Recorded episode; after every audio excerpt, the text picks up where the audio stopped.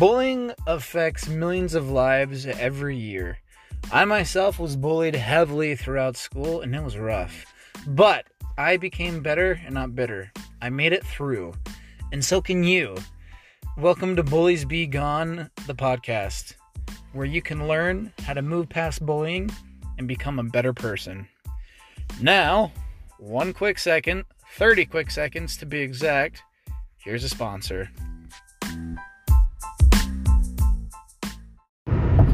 Hey everybody, what is up? It has been a second. Man, yeah, the last month has been crazy for me and my family. Between work, the new house, a speaking engagement, different things. Haven't been able to record as much. Trying to get back into it though. Where we had left off, we had been talking about kindness. I'd been starting to talk about who got me through bullying. I talked about knowing who you are and being able to take all that power back, because once you know who you are, nothing can change that. The haters, what they say is wrong. They can't change that truth. Today, I want to talk about the second part of overcoming bullies, and that is, first is knowing. And then second is focusing. Focusing on what we have and the positive things in life. Because here's the thing, not all of us have the same things. And if you're always looking for what you don't have, you're always going to see that. For example, I didn't have a whole lot of friends. I did not have a whole lot of natural athletic ability. And I did not have the best natural grades. But something I did have was the ability to make people laugh. I did have the ability to participate in a lot of different activities. I did have the talent playing the trumpet. And most importantly, I did and still do have an incredibly supportive family and loving parents. And when we're in tough situations, when life's getting really, really hard, it does us no good to focus on the things that we don't have, to focus on those things that we have no control over. Instead, we need to focus on the things that we do have. And a big part of that relates to that is focusing on the things that we have control over as well. Especially when it comes to bullying. Because we cannot control what other people say.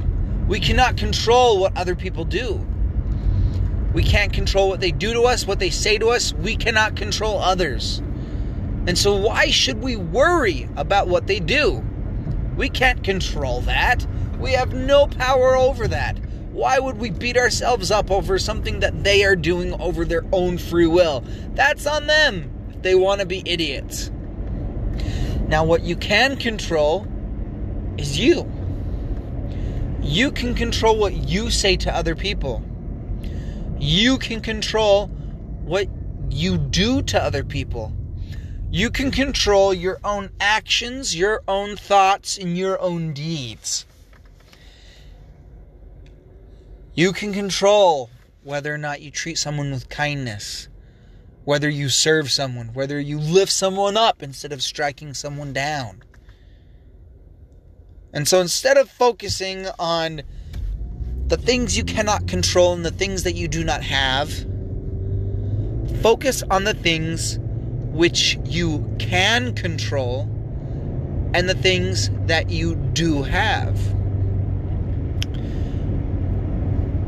And it's not just so you can feel better about your situation, even though you're in a crappy situation. Because when we're in crappy situations, we need to validate that. I mean, it's okay to be in a crappy situation.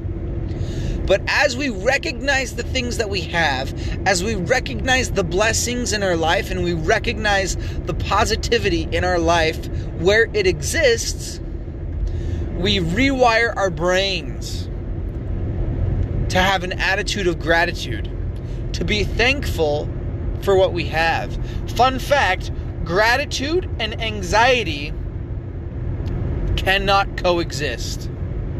And so if you wire your brain for gratitude, you will be able to be optimistic when curveballs come in your life, when you get knocked on your can, when different things happen in your life that aren't according to plan.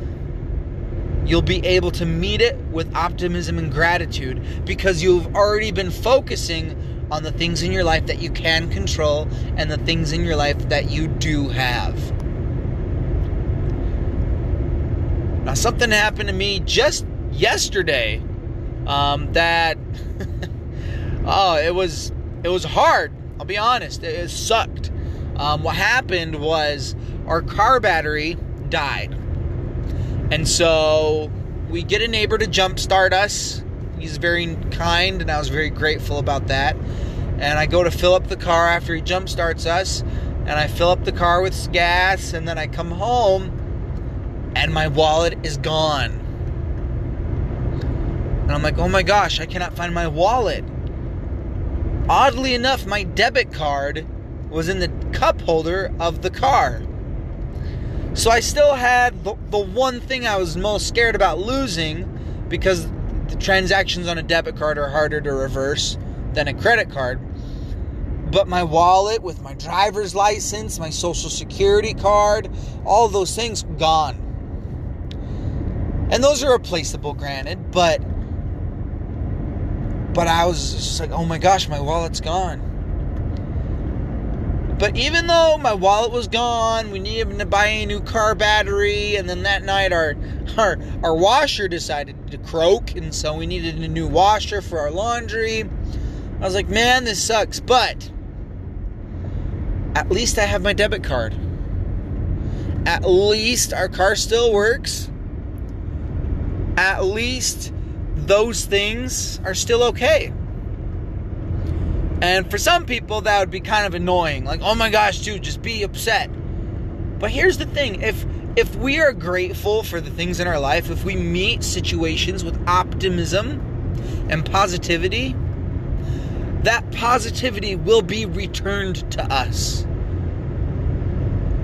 The universe, whatever higher power you believe in, it has a very interesting and predictable way of acting. We get what we put out into the world.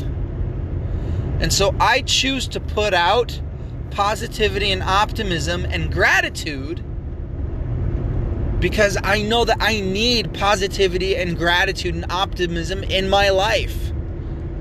And I know that that will be returned to me as I put it out. Similarly, I will need, if I put out negativity, then I will get negativity.